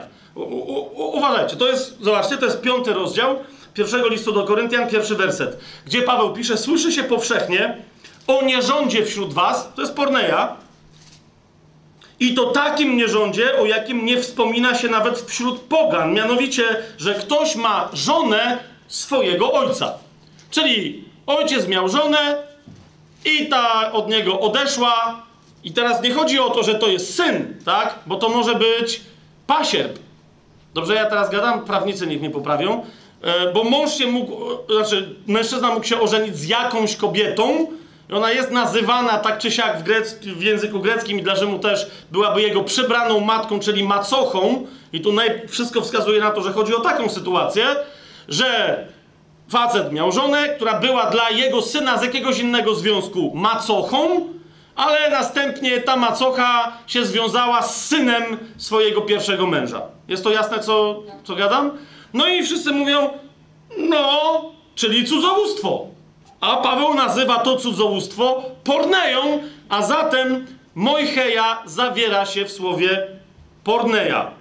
A skoro tak, a skoro tak, to i, do, i ta, bo tam są różne odmiany, ale nie mamy czasu się tym zajmować. Skoro tak, to podejście protestanckie, liberalne mówi, jeżeli więc cokolwiek zrobi żona przeciwko mężowi albo mąż przeciwko żonie, popełni cudzołóstwo, uważajcie, Niektórzy powiadają, wystarczy, że raz to jest porneja, jest ważną zmianą, jest ważnym faktem, na podstawie którego człowiek może oddalić taką żonę ze skutkiem absolutnie rozwiązującym, rozwiązującym i może się ożenić z inną. Jest to w miarę jasne, jakoś to. Tak? Ja, nie chodzi mi o to, czy się z tym zgadzacie, tylko czy jest jasne, co ja teraz tutaj przedkładam. I ta taka łatwość, jak niektórzy mówią, jeszcze raz mówię, nic nie oceniam, tobie poddaję pod, pod, pod ocenę. Taka łatwość przyjmowania, właśnie ktoś mówi, tu jest pastor, to jest jego trzecia żona, i o, to kondolencje, ile tych żon umarło. Nie, ja się rozwiodłem dwa razy, nagle co, co się dzieje? Niektórzy się gorszą. A on mówi, no tak, jedna mnie zdradziła, druga mnie zdradziła, wszystko gra. Mam trzecią żonę. Z tamtymi się rozwiodłem, to jest ważne. I teraz miejcie to na uwadze, jeszcze raz, jak myślicie o różnych tego typu historiach, że rozumiecie, nie każdy jest specjalistą biblijnym, nauczycielem, przywódcą w kościele, jasne? Po prostu poszedł do pastora, poradził się, pastor wyznaje ten nurt, powiedział mu oczywiście, zdradził cię mąż, no to w takim razie porneja, masz wyjątek Mateuszowy, możesz się spokojnie z, z nim rozwieść ku takiej wolności, że wolno ci się znowu, że wolno znowu ci wyjść za mąż. I teraz wiecie, no ludzie jak się nie znają, nie mają czasu studiować Biblię, mówią, okej, okay, no to w porządku. E, to jest dość powszechny nurt na przykład w Stanach Zjednoczonych, ale i w Europie. Wydaje mi się, że dość powszechny w Polsce, ale nie, nie znam e, za bardzo tej sytuacji. Teraz jest, takie, jest coś takiego, co się nazywa klasycznym podejściem purytańskim, niektórzy tak to nazywają. konserwatywnym, ultrakonserwatywnym, niektórzy mówią, że fundamentalistycznym. E, I na przykład z tych ludzi, których sprawdziłem, a których możecie znać, e, ewidentnie takie podejście reprezentuje dość logicznie, muszę przyznać, chociaż ja zasadniczo z dużą częścią jego teologii się w ogóle nie zgadzam, ale szanuję go, jego sposób uprawiania studium biblijnego i tak dalej, David Paulson. E, niektórzy z jakiegoś powodu w Polsce nazywają go Pawsonem. Niech będzie. Yy, niech będzie Pawson jako następca z Hakesparego. Więc yy, pastor David Paulson, zwany Pawsonem, on ma takie bardzo ultrakonserwatywne podejście i mówi, że nie ma żadnego w zasadzie wyjątku yy, u Mateusza. Dlaczego? Mówi, bo porneia oznacza coś kompletnie innego niż moicheja. Nierząd nie ma żadnego związku z, z małżeństwem. Y, cudzołóstwo, czyli moicheja, oznacza e, zdradę małżeńską, a więc, że ktoś się angażuje i jedna przynajmniej z osób jest zamężna albo żonata, jasne? To jest cudzołóstwo. A porneia to jest każdy inny rodzaj e, grzechu seksualnego, ale kompletnie pozamałżeńskiego. No i teraz ktoś mówi, no to jaki to ma sens? W sensie, jak ja się mam roz... Jak ona mogła zgrzeszyć moja żona seksualnie poza małżeństwem, jak jest moją żoną? No to przecież to jest jakiś nonsens. Paulson, co ty gadasz? A Paulson na to całkiem logicznie odpowiada, jak to co ja gadam? Przecież znamy taki przykład yy, z prawa mojżeszowego. W prawie mojżeszowym E, może będzie dzisiaj moment, to się do tego odniesiemy, jest dosyć taka dziwaczna, jest taki, taki dziwaczny kasus, w ramach którego prawo mówi, jeżeli jakiś mężczyzna ożeni się z kobietą, a po jakimś czasie ją znienawidzi. To jest, to jest ciekawe, jak rozwody podstępnie Słowo Boże zawsze mówią, o co to chłopom chodzi, tak? Że znienawidzi tę babę i teraz próbuje się jej jakoś pozbyć, ale nie chce za bardzo wyjść na gościa, że znalazł tam w niej coś bardzo przykrego i, i tam strasznego. To może pójść jakąś ścieżką. Mianowicie może ją oskarżyć o to, że kiedy ona wyszła za mąż, nie była dziewicą. Wiecie, stąd do dzisiaj kultury wschodu yy, yy, tradycyjne, typu Pakistan i tak dalej, uprawiają dokładnie takie zajęcie. Mianowicie e, wesele, jak już ci Państwo młodzi tam się schodzą, jest bardzo istotnym elementem, że rodzice pani młodej przynoszą swoje prześcieradło. I on mnie tam nie interesuje, kto ma ochotę, kto nie ma, do roboty. Dlaczego? Bo potrzebujemy mieć coś, co się nazywa krwawym prześcieradłem. To jest dowód na to, że pani młoda była dziewicą i nie dostałeś towaru z drugiej ręki, przyjacielu. I teraz o co chodzi? Jeżeli taki chłop, co znienawidził kobietę, na przykład wie, że jej rodzice są bałaganiarze i może mieli takie prześladło, a może zgubili, może zaryzykować i może oskarżyć, że jego żona w zasadzie on się tak se teraz przypomniał, że ona to w ogóle nie była dziewicą. I teraz uważajcie. Po to rodzicom jest to prześcieradło, żeby przynieśli i powiedzieli: O ty dziadu podły. Proszę bardzo, jest dowód dziewictwa, wszyscy widzieli, coś się tam w pierwszą noc uprawi. Jest, tak? I on wtedy to jest eleganckie rozwiązanie prawa mojżeszowego. On wtedy musi zapłacić tam sowite pieniądze i dostaje karę. Jak tak dziad zrobił od tej pory do końca życia, nie wolno mu się z nią rozwieść. Taka jest kara. Nie wiem dla kogo, bo już jest powiedziane, że tę kobietę znienawidził. Teraz to jej ma w czymś pomóc, nie wiem. No ale w każdym razie, taka jest kara. Uważajcie, ale jeżeli się okaże, że rodzice rzeczywiście nie mają tego prześcieradła, bo jak on był sprytny, to na przykład im ukradł. Co? Rozumiecie? To jest to. Dlatego niektórzy rodzice tam pilnowali tego bardziej niż tam, wiecie, własnego oka w głowie. Bo tam czasem z tym się bardzo poważne pieniądze wiązały. Posag i tak dalej, tam były całe rozliczenia. Więc ten mówi, no to co, była tą dziewicą czy nie? Ci mówią, no, no mamy nadzieję, że tak, ale nie mamy prześcieradła. Ja mówi, no to ja jednak mi się wydaje, że nie była. I wtedy uważajcie, prawo mojżeszowe co decydowało? Że ta kobieta zachowała się jak nierządnica w domu swojego ojca, uprawiała nierząd pod jego dachem i z tego co pamiętam, chyba ma być spalona, czy, czy coś takiego, jako, jako nierządnica. To ja już pomijam, jak musiałby chłop nienawidzić kobietę, wiecie o co mi chodzi, żeby. Okej, okay, ale wróćmy do Paulsona, on mówi, to jest porneia. Jezus mówi, to jest jedyny wyjątek. Jeżeli w trakcie, czyli po prostu w trakcie pierwszej nocy mężczyzna miał mieć obiecaną dziewicę i ona się okaże nie dziewicą, to mimo, że oficjalnie jest ogłoszone, że to jest małżeństwo, bo pamiętajcie, nie stosunek płciowy czyni małżeństwo, ale zawarcie przez przysięgę i tak dalej. On mówi, to wtedy taki mąż stwierdza, odsyłam cię. Dlaczego? Nie dlatego, że ona go zdradziła wewnątrz małżeństwa, ale że weszła w małżeństwo z czymś, o czym on nie wiedział i na co by się nie zgodził. A więc Paulson mówi, Bóg nie pobłogosławił tego małżeństwa. Ona oszukała na wstępie swojego męża i w tym sensie nawet nie do końca to jest rozwód, ale mówi, to jest coś, co Kościół rzymskokatolicki nazywa stwierdzeniem nieważności małżeństwa od początku. Takie jest rozwiązanie konserwatywne. Mówi, jeżeli nie ma czegoś takiego, nie zdarzy się jakaś taka historia ukrywana czegoś sprzed, ym, yy, sprzed zawarcia ślubu, to, to nie ma żadnej innej możliwości, żeby porneja mogła zadziałać. Czy to jest jasne, co teraz mówię? Yy, Okej. Okay. Mając do wyboru te dwie drogi, nadal mi się to nie widziało, no bo skoro tak, to czemu Pan Jezus by miał taką furtkę dawać Żydom? Wiecie o co mi chodzi? A na przykład nie miałby jej dać Rzymianom.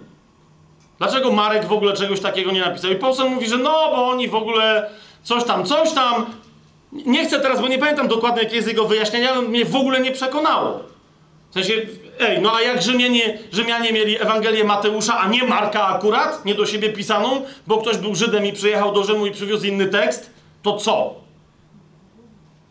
To, to, co, to co wtedy? To on nie rozumiał prawa Mojżesza. Jak on miał rozumieć, co to jest porneia, co to nie jest? Otóż, kochani, ustalmy sobie najpierw fakty. To jest moja propozycja rozumienia tego problemu, który się nazywa wyjątek Mateusza. Po pierwsze, muszę się zgodzić, co chyba was nie zdziwi, z konserwatystą Paulsonem, a nie z moimi dobrymi kolegami, na przykład Derekiem Princem i Mike'iem Bicklem. Muszę się zgodzić z Davidem Paulsonem, że nie ma podstaw w Biblii, żeby uważać, że Mojheja jakoś się łączy z Porneją. Porneja to jest coś zupełnie innego niż Mojheja. Ok? Wszeteczeństwo lub nierząd to jest coś innego, może nie zupełnie innego, ale to jest coś innego niż cudzołóstwo. Dowód. Ewangelia Mateusza, 15 rozdział, 19 werset. Ewangelia Mateusza, 15 rozdział, 19 werset. To jest niezwykle istotne, żebyśmy, żebyśmy to uchwycili. Pan Jezus tam mówi, z serca bowiem pochodzą złe myśli, zwróćcie uwagę, zabójstwa, cudzołóstwa, nierząd i tak dalej. E, ewidentnie Panu Jezusowi tu chodzi o dwie różne rzeczy, zgodzicie się ze mną, bo inaczej czemu by obok siebie stawiał rzeczy, która jedna drugą zawiera? Ok? Dalej, Ewangelia Marka, siódmy rozdział, 21 werset. To nie są wszystkie przykłady, tylko wam pokazuję takie, które ewidentnie widać, że coś ta koncepcja do tej pory nie grała. Marek, 7 rozdział, 21 werset. Z wnętrza bowiem, z serca ludzkiego, to znowu Pan Jezus mówi, pochodzą złe myśli, cudzołóstwa, nierząd, zabójstwa i tak dalej. Znowu masz cudzołóstwa i nierząd i to są ewidentnie u Pana Jezusa jakieś dwie różne rzeczy. Dalej, u Pawła, list do Galacjan. Czy Paweł nie wiedział, jak się tymi określeniami posługiwać? List do Galacjan, piąty rozdział, dziewiętnasty werset. Paweł pisze, znane są uczynki ciała, którymi są cudzołóstwo, nierząd i tak dalej, i tak dalej. A więc zaraz, e, Paweł też wie, że jest oczywista jakaś różnica. I list do Hebrajczyków, który już cytowaliśmy, 13 rozdział, 14 werset, e, rozróżnia tych, którzy popełniają te grzechy, mówiąc, 13 rozdział, 14 werset, e, czwarty werset, przepraszam najmocniej, e, zwłaszcza, że tu nie ma całej listy grzechów, gdzieby coś się mogło w czymś zawierać. Jeszcze raz Paweł mówi, małżeństwo jest godne czci u wszystkich i łoże skalane. Uważajcie, rozpustników zaś to są ci, którzy są, którzy grzeszą porneją i cudzołożników to są ci, którzy grzeszą mojcheją. Tak? A więc wszeteczników i cudzołożników osądzi Bóg. Ewidentnie, po co by było dwie, wiecie, pokrewne grupy, to, to, to by trzeba było dać no, ogólnie wszystkich wszeteczników. A jednak kolejny raz odróżnia się wszeteczników od cudzołożników. Mamy to? Teraz, że Mojcheja to jest cudzołóstwo albo też zdrada małżeńska yy, i nic więcej, to jest bardzo precyzyjnie, to jest cudzołóstwo. To może być osoba niezamężna, na przykład prostytutka. Jeżeli ona się łączy z mężczyzną, który jest żonatym, to jest cudzołóstwo, także dla niej ogólnie jej nierząd, czyli prostytucja, to jest nierząd, ale to, co ona robi z tym facetem, to jest cudzołóstwo. To jest jasne? Więc Mateusz y, z Ewangelia Mateusza, yy, yy, 19 rozdział.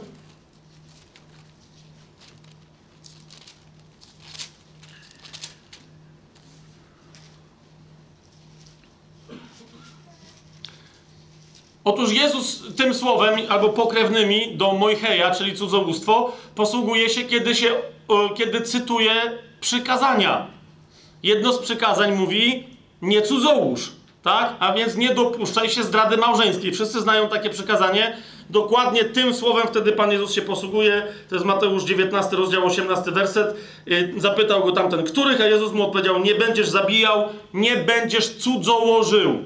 Tu się pojawia to słowo, o które nam chodzi. Mamy bardzo jasne, e, mamy bardzo jasne i, i, możemy dalej sobie podawać tego typu fragmenty, mówią ze słowem Mojcheja i pokrewnymi czasownikami. E, one się odnoszą tylko i wyłącznie do cudzołóstwa. Okej, okay, a to co to w takim razie jest porneja? I tu się zaczyna problem. tu się troszeczkę zaczyna problem, kochani. Otóż porneja sobie otworzycie Księgę Powtórzonego Prawa, na przykład, yy, ci, yy, tam widziałem, że tam parę osób, yy, czyli piątą Mojżeszową, 22. Yy,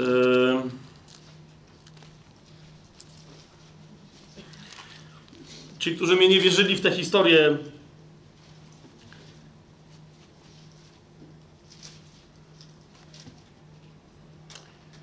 o tym prześcieradle, to jest, e, to jest właśnie Księga Powtórzonego Prawa, 22 e, rozdział. I cała ta historia się toczy od 13 do 20, do 21 wersetu. Od 13 wersetu czytam, jeżeli mężczyzna pojmie żonę, będzie z nią obcował, a potem ją znienawidzi. Widzicie to? I sprawi, że będą o niej mówić źle, bo zniesławi jej imię, mówiąc pojąłem tę żonę, lecz gdy obcowałem z nią, nie stwierdziłem u niej dziewictwa i tak dalej, i tak dalej. To jest ta, ten przypadek, który, o którym wam powiedziałem. Otóż ten przypadek jest przy, właśnie, czyli seksu z kimś, nie wiadomo z kim, przed narzeczeńskiego nawet powiedzielibyśmy, a więc seksu przedmałżeńskiego. Okej? Okay? W 25, w 21 wersecie jest uzasadnienie, że ją zabiją.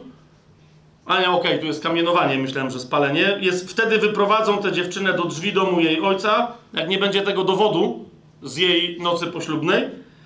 Wyprowadzą tę dziewczynę do drzwi domu jej ojca i mężczyźni tego miasta ukamienują ją na śmierć, gdyż popełniła haniebny czyn w Izraelu, uprawiając nierząd w domu swojego ojca. Tak usuniesz zło spośród siebie. To jest rzeczywiście przypadek, na który Paulson się powołuje. Seks przedmałżeński to jest porneia. Ale w ogóle nie będziemy nawet tych wszystkich fragmentów cytować. Zobaczycie, że każdy rodzaj prostytucji męskiej lub żeńskiej to jest porneia. Wszeteczeństwo, nierząd. Stąd my w ogóle po polsku mamy na prostytutkę określenie nierządnica. Ok? Ale dalej. Księga e, Leviticus, 20 rozdział, 5 werset, wyraźnie pokazuje, uważajcie na to. Kolejny rodzaj pornei. Porneia to jest zabijanie dzieci. W tym wypadku e, oddawanie dzieci Molochowi. I w paru różnych miejscach jest wyraźnie powiedziane, że w oczach Pana to jest wszeteczeństwo i to jest nierząd. Jeżeli ktoś swoje dziecko zabija, oddając je Molochowi, czy też przepuszczając przez ogień dla Molocha. Dalej, Stary Testament mówi, yy, tylko on jest tłumaczony na Septuagintę, ja to sprawdzałem w, w, Grekę, ona jest troszeczkę starsza od Greki Koine Nowego Testamentu, więc to nie jest porneia, tylko ek porneia, ale to na to samo wychodzi. Kto tam się na tym zna, to będzie wiedział o, o czym mówię. Uważajcie dalej. Yy, taką porneją, czyli wszeteczeństwem, jest również uprawianie homoseksualizmu, jest zoofilia, jest idolatria, oddawanie czci Bogom wszelkiego rodzaju. Oddawanie czci Bogom jest dosłownie traktowane jako grzech seksualny wszeteczeństwa. Także okultyzm wszelkiego rodzaju, spirytyzm, wywoływanie duchów, korzystanie z zaklinaczy, czarów, noszenie talizmanów, amuletów itd., itd., itd. Ale ym, jest jedna sytuacja w Nowym Testamencie, więc tego jest dużo, widzicie, tak? I teraz Pan Jezus powiedział, nie, nie możesz się rozwieść ze swoją żoną, chyba w przypadku pornei. No i teraz jest pytanie, Panie Jezu, yy, trochę dużo tego, w sensie, ale co, jak, dlaczego... Niezależnie od tego, jak dużo tego jest, kochani, chcę wam zwrócić uwagę, że cokolwiek by to nie było, na, zawsze podpada pod inną kategorię niż cudzołóstwo. Widzicie to? Więc to musi być coś innego. Ale teraz jest jedna bardzo istotna historia. Jaka jeszcze jedna rzecz jest nazywana porneją?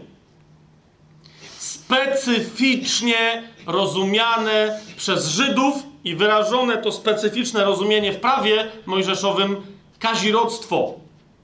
Jak się chcecie temu dokładnie przyjrzeć, sprawdźcie sobie Księgę Kapłańską, Leviticus, czyli trzecią Księgę Mojżeszową, zasadniczo prawie cały osiemnasty rozdział. Tam jest jeszcze parę innych przypadków pornei podanych, ale jest powiedziane, kto z kim nie może się łączyć seksualnie, czy nie może się łączyć w małżeństwo, to jest bardzo istotne, ponieważ byłby to wtedy związek kazirodczy. I teraz, i teraz i teraz otwórzmy sobie dzieje apostolskie, bo wtedy mnie coś tknęło, jak rozważałem to zagadnienie. Otwórzmy sobie dzieje apostolskie. 15 rozdział. Pamiętacie tam historię? Judaiści powiedzieli, nie może poganin być chrześcijaninem, nie będzie zbawiony, jak się nie obrzeże. Pamiętacie to? I teraz zamieszanie było straszne, skutkiem którego ci rozsądni, biblijnie wierzący, ewangeliczni, apostołowie, chrześcijanie w Jerozolimie stwierdzili, dobra, e, to, jest, to są nonsensowne hasła i później do większości z tych haseł Paweł, Paweł się odnosi i mówi, dobra, nie ma co tego przestrzegać, tylko w pewnym aspekcie, ale ten taki pierwszy edykt, na który nieustannie się niektórzy powołują, jakby to jakieś prawo było dla, dla Kościoła powszechnego, brzmiał następująco. Są dzieje apostolskie, 15 rozdział, 20 werset. Znaczy 19 i 20 werset. Tam jest takie orzeczenie. Uważam, że nie należy czynić trudności tym spośród pogan, którzy się nawracają do Boga, ale napisać im, uważajcie, aby wstrzymywali się od splugawienia bożków, od nierządu, od tego, co uduszone i od krwi. A o co chodzi? Chodzi o to, żeby chrześcijanie pogańskiego pochodzenia nie robili, bo często w kościołach się mieszali z Żydami, tak? Później się okazało, że Żydów jest coraz mniej, a chrześcijan pogańskiego pochodzenia coraz więcej i już wszyscy na to machnęli ręką, ale na początku tak nie było. Żydów było nawet więcej w wielu miejscach niż chrześcijan pochodzenia pogańskiego. I teraz Żydzi dosłownie dostawali torsji, w momencie, kiedy się na przykład działy. Wiecie, jeżeli ktoś był wychowywany całe życie, że życie jest we krwi, i spotkał się z, z, ze, ze Scytą Fabianem Błaszkiewiczem, który żar kiszkę z Grębałowa, czy skądś tam z Giebułtowa, no jeszcze ta jest dobra. Rozumiecie o co mi chodzi?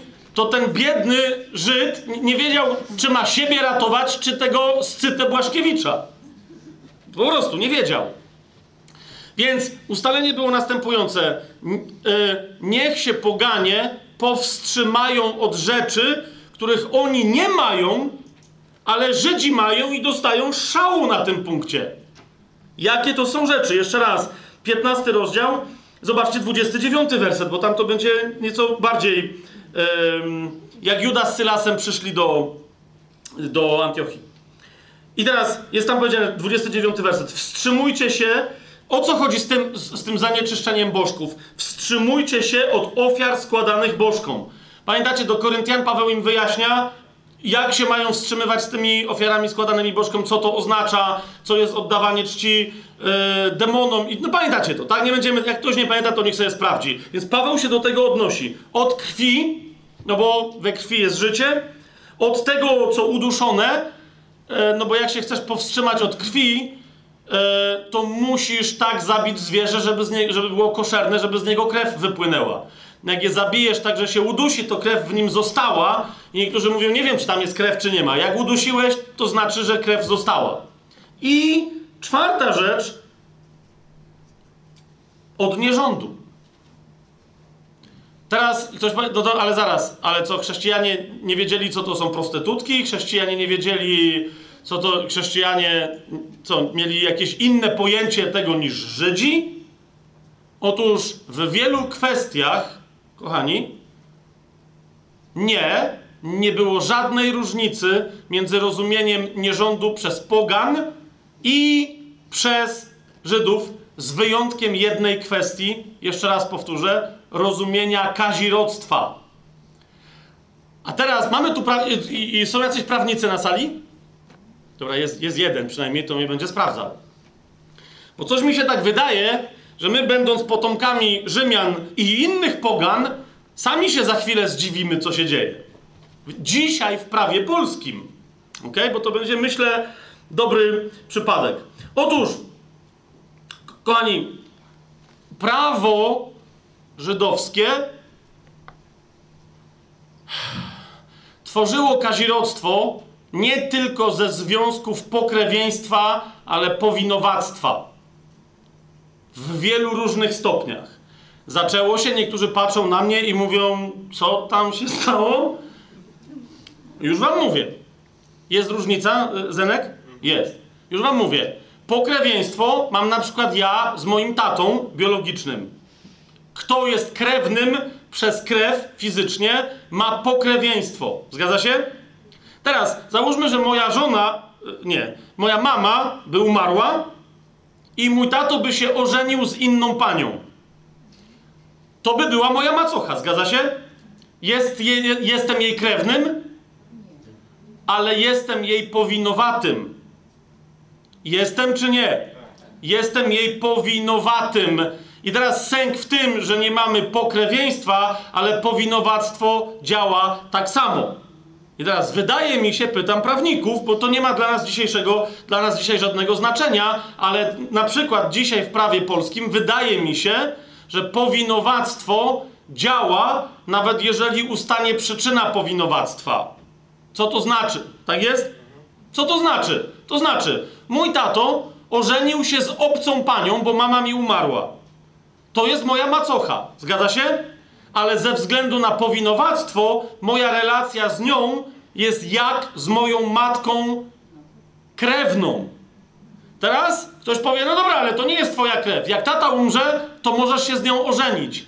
Nie, bo jeżeli umiera mój tata, czyli mąż jej, przez który uzyskaliśmy powinowactwo, ona jest nadal moją powinowatą i nawet teraz mamy tak w Polsce, więc nie mogę się z nią ożenić, bo byłoby to kazirodztwo. Rozumiecie, co mówię? Teraz widzę po niektórych twarzach, że niektórzy są w ogóle w szoku i mówią, ty, tak jest w polskim... No, ja się przyznam, że się sam zdziwiłem, jak sprawdzałem, co się w Biblii dzieje i w starożytności nagle się okazuje, że ty, no w Polsce tak jest.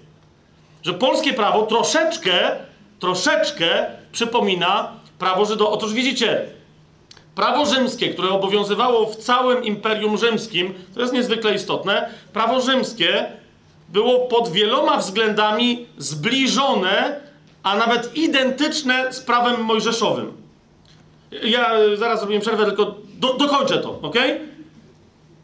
Natomiast inni poganie, nie Rzymianie, którzy się zajmowali filozofią, ale raczej, wiecie, w kruczkach prawnych tam nie brylowali, na przykład Grecy, mieli gdzieś tego typu historie. I to jest coś, co ich, co ich różniło od Żydów. Ok?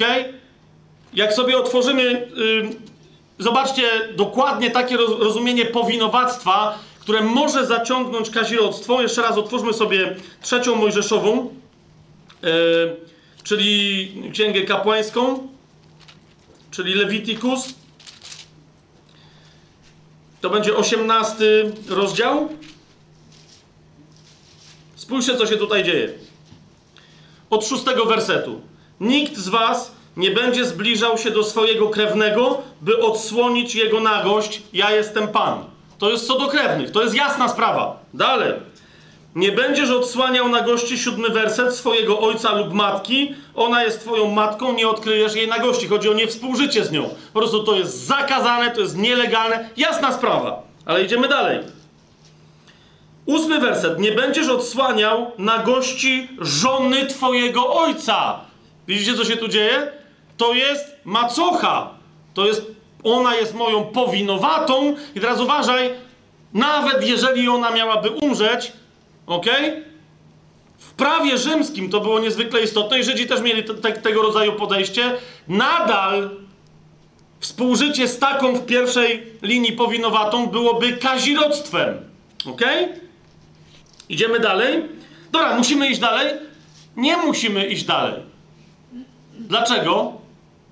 Bo to jest przypadek z pierwszego listu do Koryntian, z piątego rozdziału, z pierwszego wersetu. Otwórzmy sobie jeszcze raz. Jeszcze raz zobaczcie, siódmy, ósmy werset. Nie będziesz odsłaniał na gości żony twojego ojca. Mamy to? Yy, zobaczcie, że to, to było tak istotne dla Żydów, yy, na przykład w księdze Amosa, patrzcie, drugi rozdział, siódmy werset. Prorok jest tam, wiecie, oszalały na temat różnych grzechów. Prorok jest oszalały, ale, ale wymienia rozmaite, ale gdy chodzi o ten, on mówi, jest tylko jedna sprawa, która jest poważna. To jest drugi rozdział, siódmy werset. Ponadto syn i jego ojciec obcują z tą samą dziewczyną, aby splamić moje święte imię. O było, rozumiecie, coś, co się nie mieściło Żydom w głowach. To była porneja. Tego typu układów mogło być więcej, ale Grecy nie mieli z tym problemu. Teraz zauważcie, wszystko wskazuje, kiedy Grecy nie mieli z tym problemu.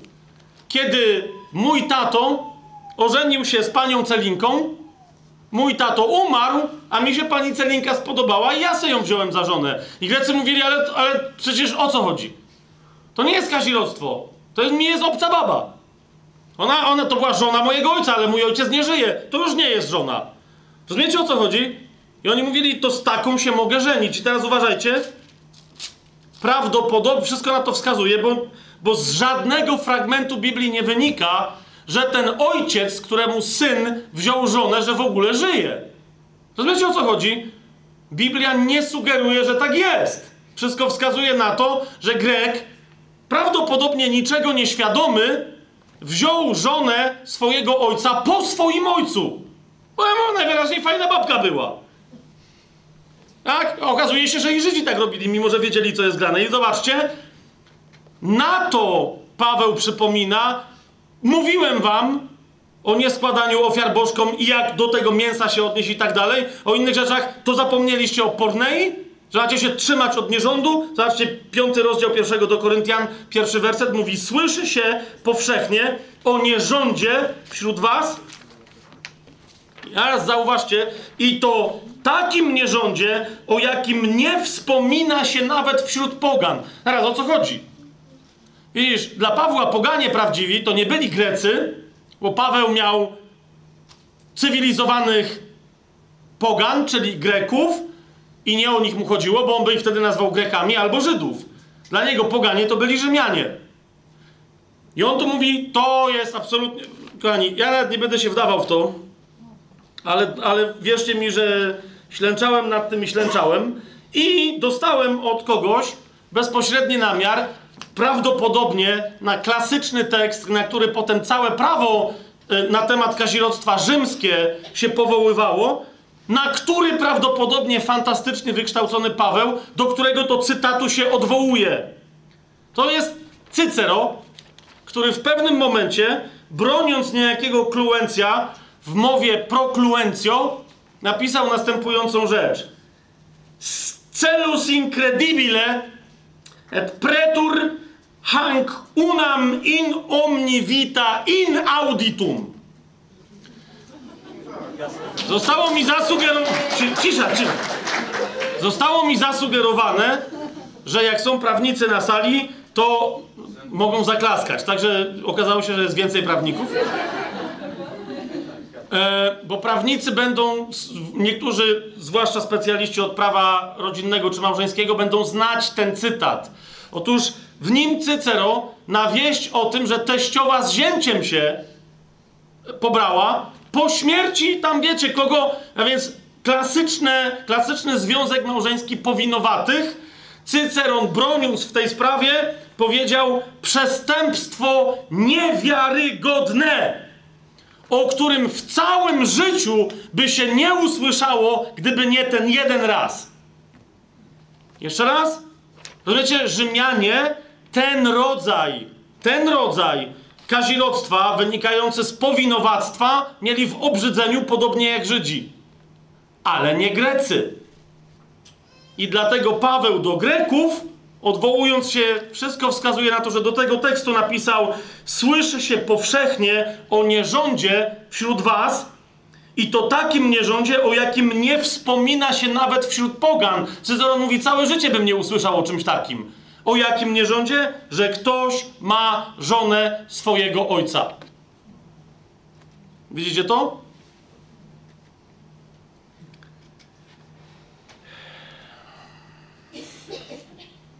Co to oznacza dla nas w związku z tym?